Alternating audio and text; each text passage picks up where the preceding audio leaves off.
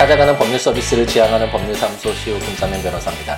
203회 함께 있는 민법을 시작해 보도록 하겠습니다. 비가 요즘 많이 내리고 있죠.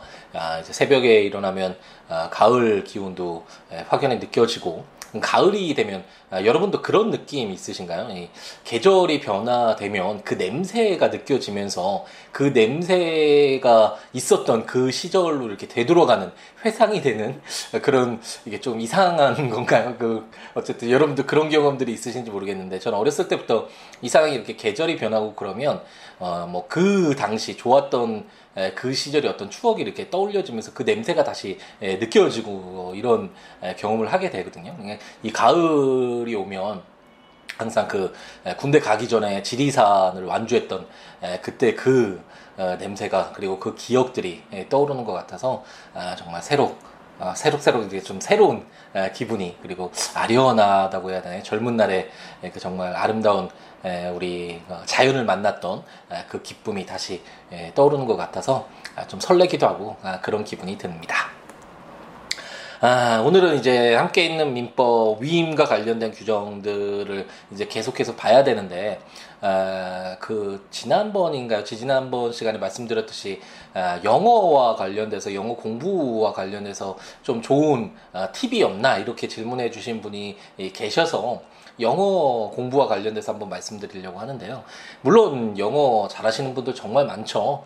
그리고 영어로 통해서 이렇게 어떤 영리라고 해야 되나요? 이런 학원이나 교재나 이런 것들도 수없이 많고, 정말 영어가 정말 굉장히 중요한 그런 것처럼 우리 아이들의 교육에서도 중요 부분을 차지하고 있는데, 예전에 저는 사실 제가 학창시절에는 영어 공부를 할 필요가 없다라는 그런 생각을 가지고 있었거든요. 그래서 공부도 물론 열심히 안 했고 그런 주의였는데, 그게 왜냐면 외국어를 진짜 우리가 공부를 하는 게 요즘에 많이 변했다고 하던데, 그 문제 같은 걸 풀어보면 정말 사전에 끝에 조그맣게 쓰여있는 그런 단어들 확인해야 되고, 문법도 정말 어려운 문법들, 이런 걸 정말 말로 할 수 있을까라는 그런 문법들이 시험으로 이제 등장을 하곤 했었는데, 그래서 그걸 맞으면 이제 높은 점수 이렇게 받고 등급이 높아지고 이런 식으로 분별하기 위한 그런 어떤 시험 문제로서 영어가 나오곤 했는데, 그렇게 공부할 필요는 전혀 없고, 그리고 이제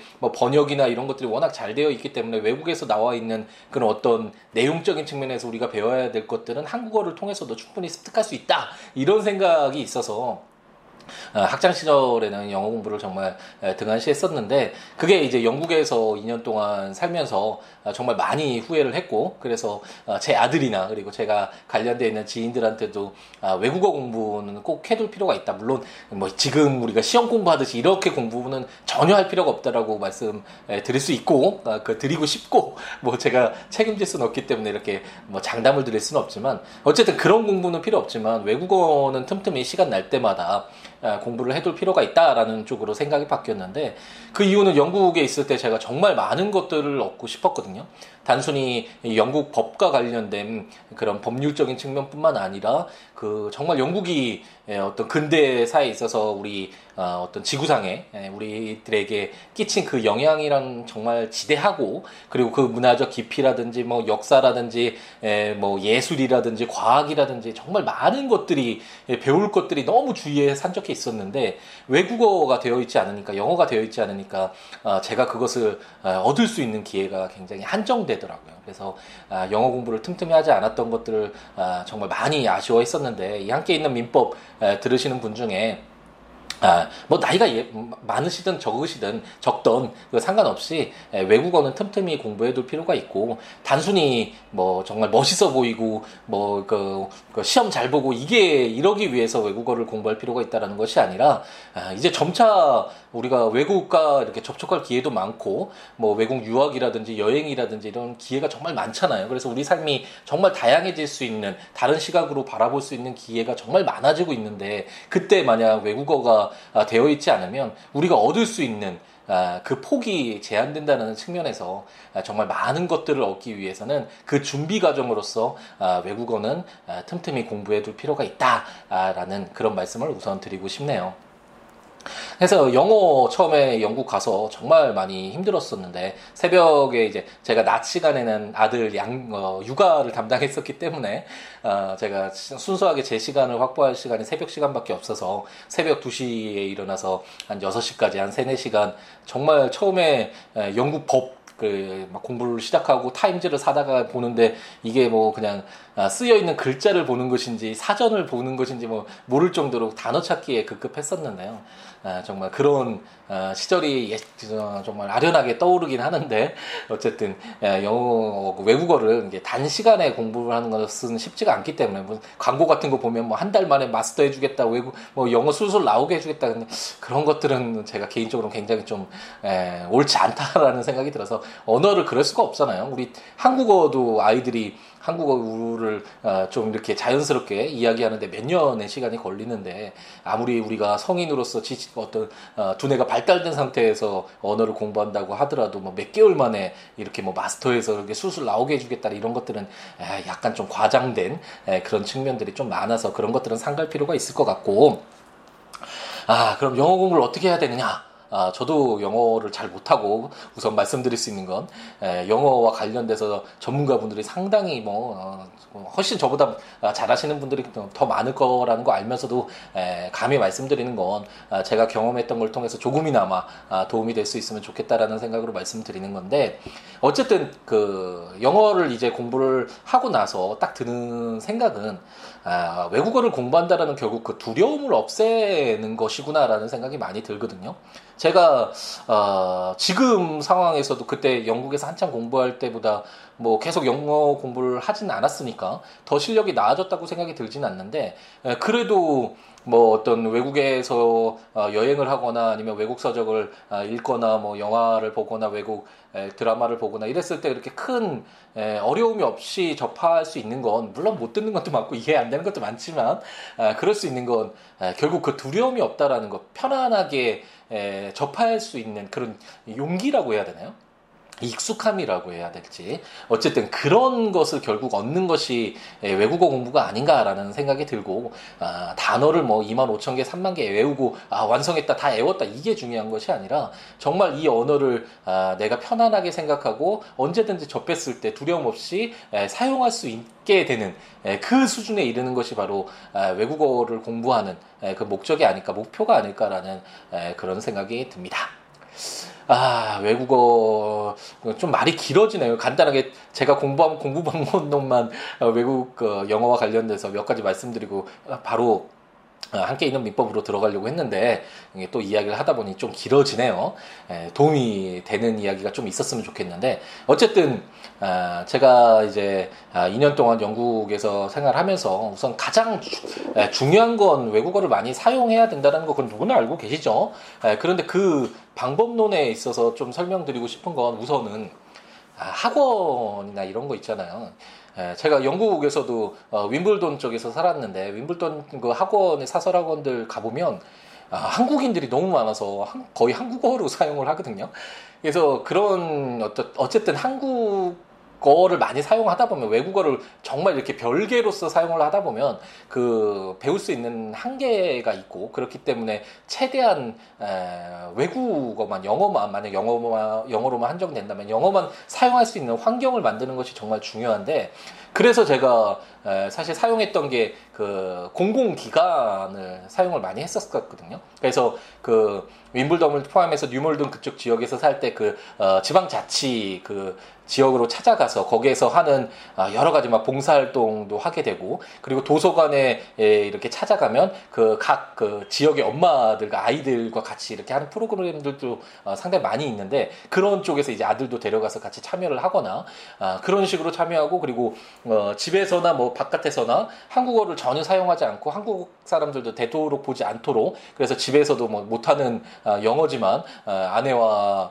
뭐 아들은 뭐 좀 당연히 뭐 영어를 그렇게 잘 못했지만 어쨌든 영어로만 이제 사용해서 대화를 하려고 노력을 하기도 하고, 어쨌든 이런 노력들, 영어에 이제 접할 수 있는 그런 기회들, 그리고 한국어를 잠시 보류하고 한국어로 떠올리고 한국어로 말하고 싶은 이런 것들을 잠시 보류하고 최대한 영어로 활용할 수 있는 그런 기회를 많이 만드는 것이 우선 좋겠다라는 생각이 들고, 그래서 학원도 사설학원은 거의 다니지 않고, 그러니까 너무 한국인들도 많고 값도 되게 비싸잖아요. 비용도 되게 비싼데, 그 지방자치단체에서 하는 그 구역에서 하는 그런 그 영어센터 같은 것도 상당히 있거든요. 찾아보시면 킹스턴 지역이었나요? 지금 기억이 가물가물한데 거기에서 이제 고급 영어 과정 그런 데 들어갔는데, 거기에는 한국인이 아무도 없고 외국에서 뭐 저기 뭐 스페인이라든지 저 프랑스라든지 독일인 이런 친구들이 와서, 영국은 아무래도 EU에 뭐 지금은 이제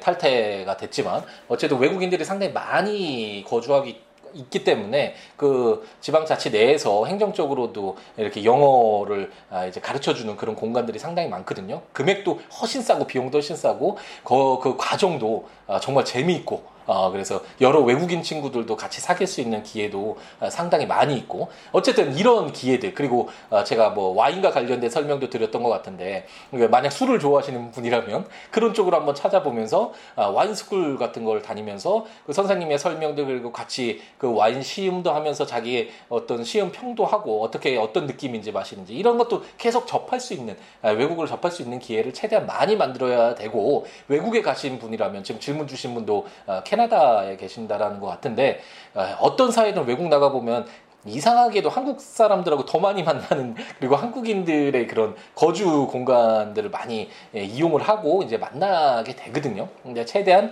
그런 것들을 좀 배제할 수 있는 그런 좀 노력이 필요하지 않을까라는 생각이 들고, 한국에서 생활하는 분들은 뭐 그럴 수는 없는데 당연히 한국에서 한국인들 안 만나고 외국인들하고만 생활할 수는 없겠죠. 그래서 어쨌든 최대한 많이 영어에 노출될 수 있는 그런 기회를 갖는 것을, 그런 기회를 갖도록 노력하는 것이 우선 제일 우선된다라는 설명을 드리고 싶고, 그리고 제가 했던 제가 설명을 뭐 책에서도 아들에게 쓰는 편지나 영국어를 배우고 나를 만나다라는 그런 책에서도 간단하게 이렇게 언급을 하곤 했었는데, 그 영어를 이제 공부를 할 때 여러 가지 정말 다양한 교재나 강의나 막 진짜 이런 것들 굉장히 많잖아요. 근데 그런 것들 정말 그렇게 크게 필요치는 않다라고 생각이 들고, 그 하나 사이트 추천드리면 그 BBC 러닝 잉글리시라는 그런 사이트가 있는데, 그 사이트에서만 그냥 놓으셔도 그냥 심심할 때마다 찾아가서, 저도 지금 그 BBC 러닝 잉글리시에서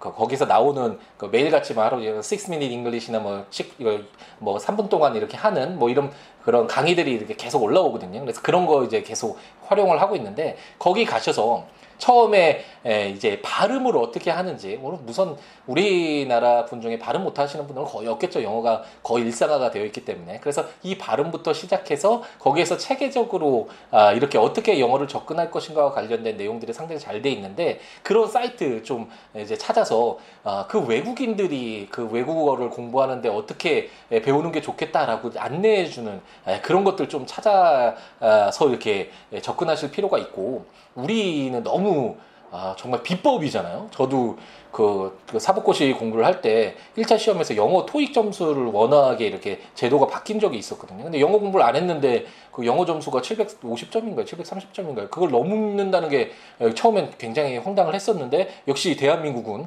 모든 것이 갖춰진, 이게 토익을 거의 정말 비법이라고 해야 되나? 답이 그냥 들리는, 어쨌든 그렇게 공부가 돼 있어서 그냥 한 달인가요? 공부하고서도 800점이 넘었던 뭐 그런 기억이 나는데, 그렇게 해도 영국 가서 물 달라라는 얘기조차 잘 못했었거든요. 그래서 외국어를 공부한다라는 게 그런 식으로 공부해서는 안 될 것 같고, 어쨌든 이게 또 어떤 준비가 된 상태에서 이 말씀을 드리는 게 아니라서 또 중구난방적으로 예전에 공부 방법론 말씀드릴 때처럼 또 너무 산만해지는 것이 아닌가라는 생각은 드는데, 제가 드는 생각은 정말 영어 공부 관련돼서 많이 고민을 했었고, 영어 공부를 어떻게 해야 되는지와 관련된 공부 방법론도 많이 영국에서 많이 정보도 수집해보고 그랬었는데, 가장 좋은 방법은 결국 그 소리 내어서 읽는 거 있잖아요, 책으로.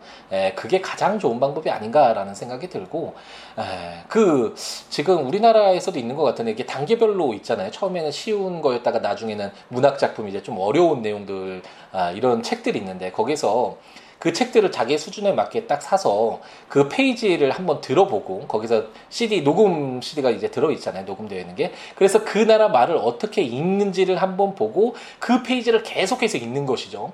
그 사람들이 읽는 것처럼 그렇게 따라서 읽는데, 그냥 한번 읽었다 그리고 넘어가는 것이 아니라 계속 이렇게 따라서 읽으면서 내가 말하는 것처럼 읽고 나가는 것이고, 이제 거의 암기가 될 정도로 여러 번, 뭐 10번 정도 읽고 그러면 거의 암기될 정도로 이렇게 말이 술술 나오거든요.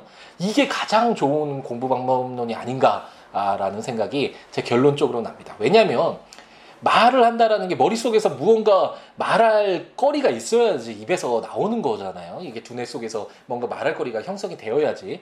근데 이 책을 통해서도, 이 책에 담겨져 있는 내용 자체도 내가 말로 표현을 하지 못하는데, 말을 못하는데 내가 새로 만들어서 어떤 내용을 이야기한다라는 것은 정말 뭐 거의 불가능하다고 할 수 있죠. 그렇기 때문에 우리가 어린아이들도 한국어 처음에 막 이렇게 책 소리내서 읽게 하잖아요. 그게 이 내용, 아는 내용이라도, 이 책에 적혀있는 내용이라도 내가 발음으로 똑같이 이 내용들을 내 머릿속에서 이렇게 이해하고 막 목소리로 낼 수 있게끔 하는, 이게 전제가 되어야지 이제 다른 내용들도 내 머릿속으로 스스로 창조해서 내 입속에서 이제 입으로 나올 수 있도록, 말이 나올 수 있도록 할 수 있는 거니까, 그런 단계를 거쳐야 되는 거니까, 그렇게 우리가 소리내서 읽으라고 하는 것처럼 영어도 막 여러 다른 막 이상한 책들, 막 이상한 광고들 이런 쪽에 현혹돼서 괜히 돈 막 비용 이렇게 쓸 게 아니라, 정말 책, 그냥 자기 수준에 맞는 책 하나 골라서 그 책을 한 페이지 읽는데도 하루가 걸릴 수도 있겠죠. 그대로 읽는데 계속 그렇게 거의 암기될 정도로 대사 페이지를, 이제 내가 거의 내용을 그대로 따라서 읽을 수 있게끔 됐다. 그리고 다음 페이지 또 그대로 읽는 것이죠.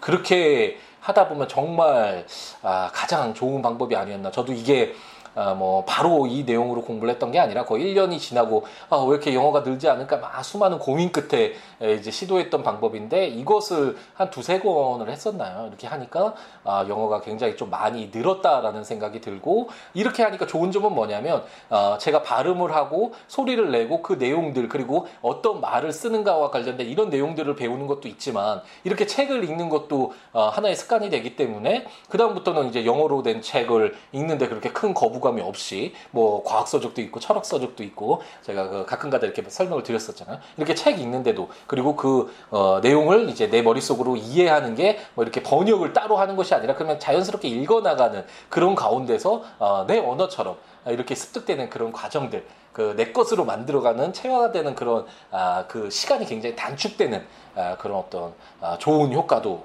이제 얻게 되는 것이죠. 그래서 제가 생각하기에는 그 부분이 제일 나은 것 같고, 공부 방법론에 있어서는.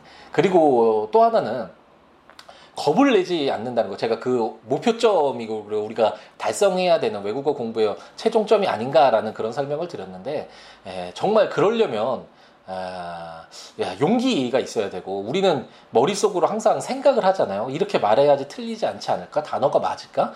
근데 그럴 필요 전혀 없거든요. 제가 영국에 있을 때 캠브리지 대학에서 이제 외국 변호사들 상대로 해서, 법학생들이나 외국 변호사들을 이제 상대로 해서 그 법률과 관련된 이런 커리큘럼을 가진 클래스가 있었는데, 거기에서 이제 처음 갔을 때 놀랐던 게, 그 외국인들은 진짜 영어 단어 수준이 굉장히 낮고, 문법 수동태가 뭔지도 모르는 그런 친구들인데 반해서 그 영어를 굉장히 자신 있게 쓰거든요. 물론 불어나 독일어나 스페인어나 이제 좀 어느 정도 공부하신 분들은 이게 영어와 라틴어 계열이기 때문에 유사한 그런 측면도 있다라는 것도 분명히 부정할 수는 없을 건데, 그래도 어쨌든 정말 용기 있게 자연스럽게 틀려도 상관없이 쓰고, 대체적으로 그 상황에서 이야기를 주고받을 때 어떤 얘기를 할지는 대충 알거든요.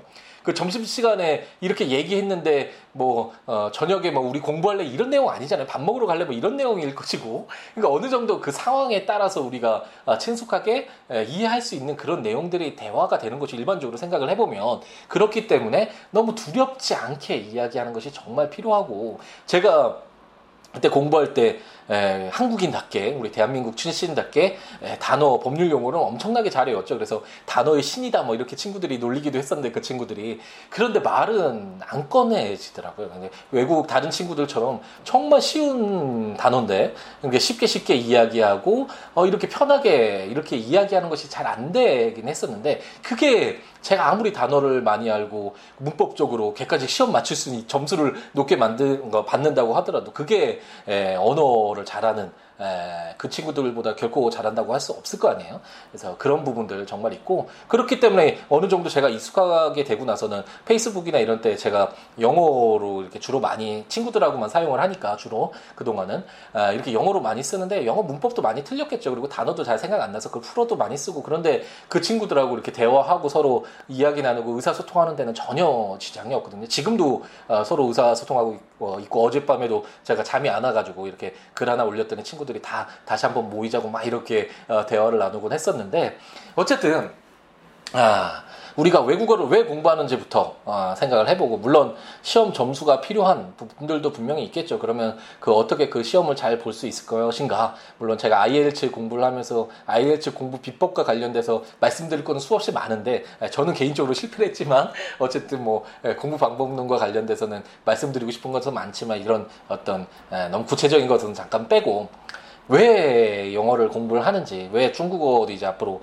많이 공부하시고 저도 공부를 하고 있지만 왜 외국어를 공부하고 있는지를 우리가 한번 생각을 해보고, 제가 생각하기엔 두려움 없이 쓸 수 있는, 어떤 환경에 가더라도, 어떤 사람들을 만나고 어떤 조건에 있더라도 두려움 없이 말할 수 있는, 맞고 틀리고의 문제가 아니라 스스럼 없이 나올 수 있도록 만드는 그런 부분, 그리고 그 어떤 나라가 가지고 있는 문화적인 측면, 지식적인 측면, 우리가 얻어야 될 것들을 번역이 안 될 수도 있고, 번역이 상당히 좀 많이 미흡한 것도 있더라고요. 이거 데스 뭐 이거 특정 책을 얘기하면 제가 좀 명예훼손이 될지 모르겠는데, 어쨌든 그 현지에서 그 교수님이, 셸리 케이건 교수님이 직접 강의하시는 거, 거기에 제가 항상 말씀드렸잖아요. 뭐였죠? 팟캐스트가 아니고 아이튠즈 U였죠. 거기서 무료로 우리가 강의 배울 수 있는데, 거기서 직접 강의를 보고 그 영어로 직접 되어 있는 그 책을 구입해서 보시는 게 훨씬 한국어로 된 그 책보다는 이해가 또 빠르기도 하거든요. 그래서 번역이 안 된 경우도 많고, 이렇게 직접적으로 우리가 그 내용들을 얻을 때, 그 외국어를 알았을 때 훨씬 더 이득되는 부분이 많으니까, 그런 부분들, 그래서 우리가 공부를 하는 이유가 그런 측면에서 어느 정도 방향을 잡고 공부할 필요가 있지 않을까라는 그런 생각이 들고, 공부 팁으로는 제가 말씀드린 것처럼 정말 소리내서 책 읽는 거 그 부분이고, 그리고 뭐 다른 교재들 너무 넓히지 마시고, 무료 사이트잖아요. BBC 러닝 잉글리시 한번 찾아가셔서 그대로 뭐 재미있거든요. 그리고 내용도 거기에서만 내용 공부하면서, 그리고 시간이, 절대적인 시간은 필요하다라는 거, 그리고 영어와 노출될 수 있는 기회를 최대한 많이, 그리고 비용이 너무 많이 들면 안 되잖아요. 우리가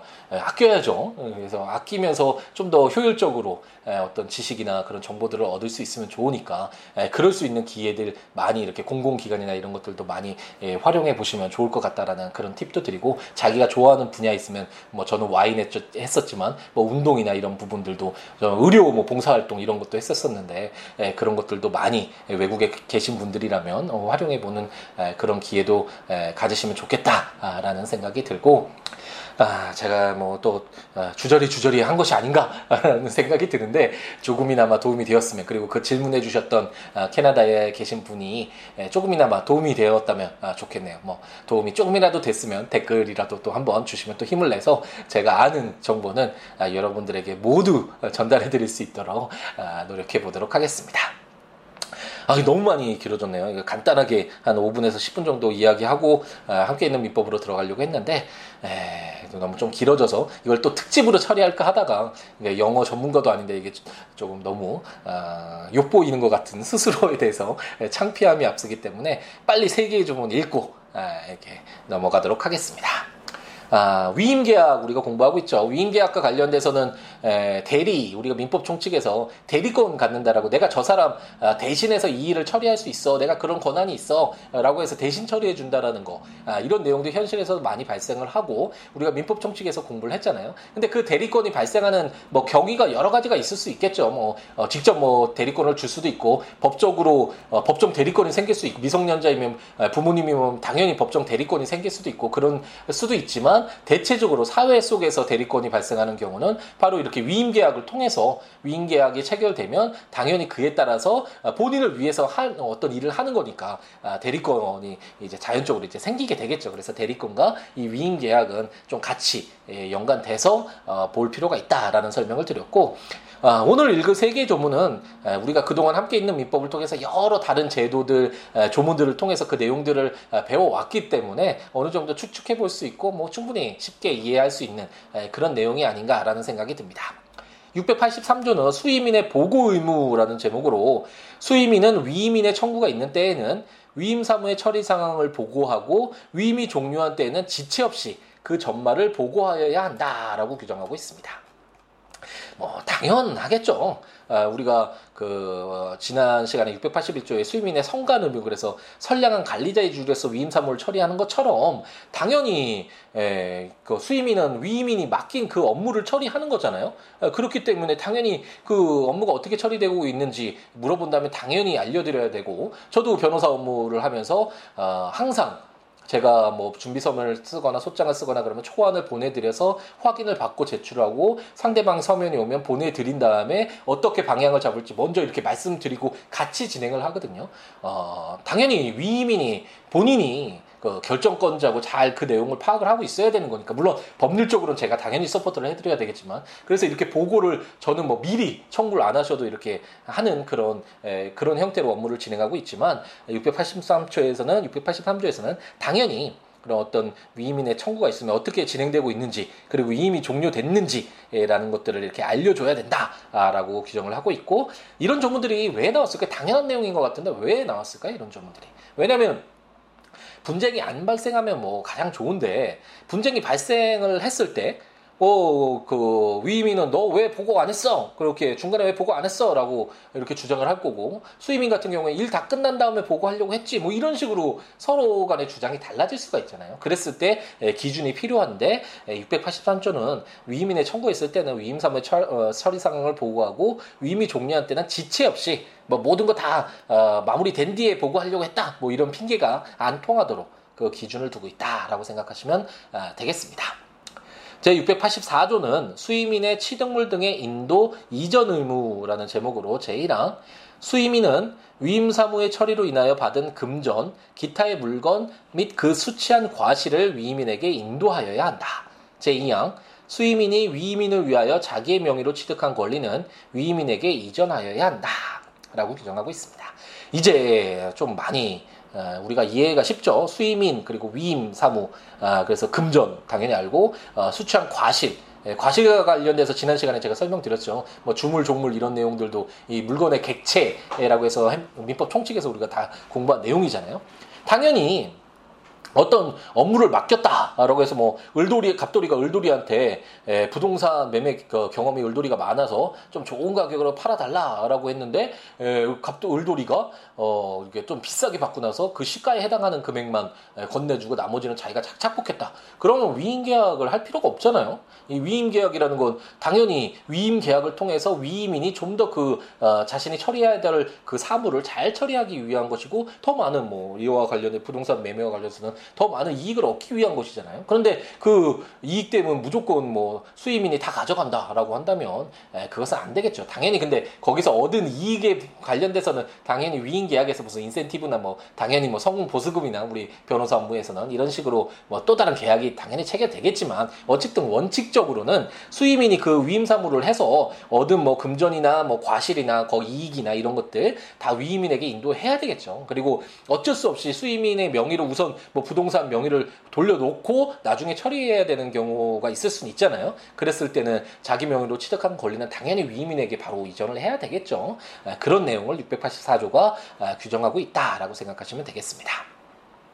제685조는 수이민의 금전 소비의 책임이라는 제목으로 수이민이 위이민에게 인도할 금전 또는 위이민의 이익을 위하여 사용할 금전을 자기를 위하여 소비한 때에는 소비한 날 이후에 이자를 지급하여야 하며 그 외에 손해가 있으면 배상하여야 한다라고 해서 당연히 아까 말씀드린 것처럼 그 위임 사무 처리로 인해서 이제 금전 받았다면 위임인에게 줘야 되겠죠, 당연히. 그런데 그걸 자기를 위해서 썼다. 이거 뭐 사실 형사적으로도 횡령죄 함께 있는 형법에서 이제 나중에 좀 오랜 시간이 지난 뒤에 이제 나오겠네요. 그 횡령죄와 관련돼서도 문제에 대한 소지가 상당히 많아 보이는데 어쨌든 이런 횡령죄가 성립될 수도 있는 부분이라고 할 수 있겠죠. 어쨌든 그런데 당연히 그 건네줘야 될 그 돈을 자기가 사용했다, 자기를 위해서 사용했다. 그랬을 때는 당연히 이자를 약정하고 손해가 있다면 손해를 배상해야 되는 게 당연하겠죠. 근데 왜 685조와 같이 당연해 보이는 규정들을 뒀을까요? 이게 우리가 채권총론에서 그 이자와 관련된 규정을 공부한 적이 있는데 원칙적으로는 이자 약정이 있었다라는 것은 그 이자를 달라고 청구하는 사람이 주장을 해야 되거든요. 근데 그런 어떤 약정이 있었다라는 게 특별히 밝혀지지가 않을 경우가 있을 수 있는데 그럴 때 685조에서 이자가 당연히 발생한다라고 이렇게 법에 규정되어 있다면 그러면 뭐 이자 약정이 따로 있었는지 여부를 입증할 필요가 없이 이자를 받을 수가 있겠죠. 그래서 그런 어떤 위임인을 위한 보호하기 위한 규정이 바로 685조다라고 생각하시면 되겠습니다. 이거 함께 있는 민법은 굉장히 좀 명쾌하고 간단하게 좀 깔끔하게 이렇게 쉽게 끝나는 것 같은데 시간 굉장히 적고 영어 공부 방법론은 길게 장황하게 이렇게 해서 이게 함께 있는 민법의 취지에 좀 맞지 않는가라는 생각이 들긴 하는데 오늘 뭐 그래도 영어 우리에게 많이 좀 공부를 하기 위해서 많은 분들이 관심을 갖고 계시는 부분이고 그래서 조금이나마 도움이 될 수 있으면 좋겠다라는 생각에서 좀 길게 말씀드렸으니까 이해해 주셨으면 좋겠습니다. 이제 법률 한 번씩 보시면 들으시는데 편하시잖아요. 그리고 도움이 많이 되니까 국가법령정보센터에 가셔서 조문들 보시거나 제가 전자책으로 발간한 함께 있는 민법 거기 해당 조문과 설명들 참고하시면서 들으시거나 siwo.com, siwo.net, siwoolaw.com.net 블로그에 해당 내용들 포스팅된 것 참고하시면서 들으시면 좋겠습니다. 그 외에 어떤 내용이라도 좋으니까요. 뭐 영어 공부와 관련된 이런 내용이라든지 뭐 어떠한 질문이라도 좋으니까 siwo.com, siwo.net, siwobooks.com 블로그나 026959-9970 전화나 siwo@gmail.com 메일이나 트위터나 페이스북을 주로 아까 말씀드렸죠. 외국인 친구들하고 이렇게 대화하는데 쓰곤 하는데 여러분들도 언제든지 siwo, siwoolaw 이게 아이디일 거니까 찾아오셔서 여러 가지 이야기 나누면서 함께 더불어 하는 즐거움 함께 했으면 좋겠습니다. 이제 뭐 비가 또 잠깐 내렸던 것 같은데 또 멎었나 보네요. 이제 더위가 서서히 가고 있는데 이제 또 1년을 기다려야 되잖아요. 여름 만나려면. 여름 만끽하시면서 이제 지나가고 있는 여름 만끽하면서 이제 다가올 가을 좀 설레는 마음으로 기다려보면서 다음 시간에 윙 계약과 관련된 나머지 규정들을 가지고 찾아뵙도록 하겠습니다. 다음 시간에 뵙겠습니다. 감사합니다.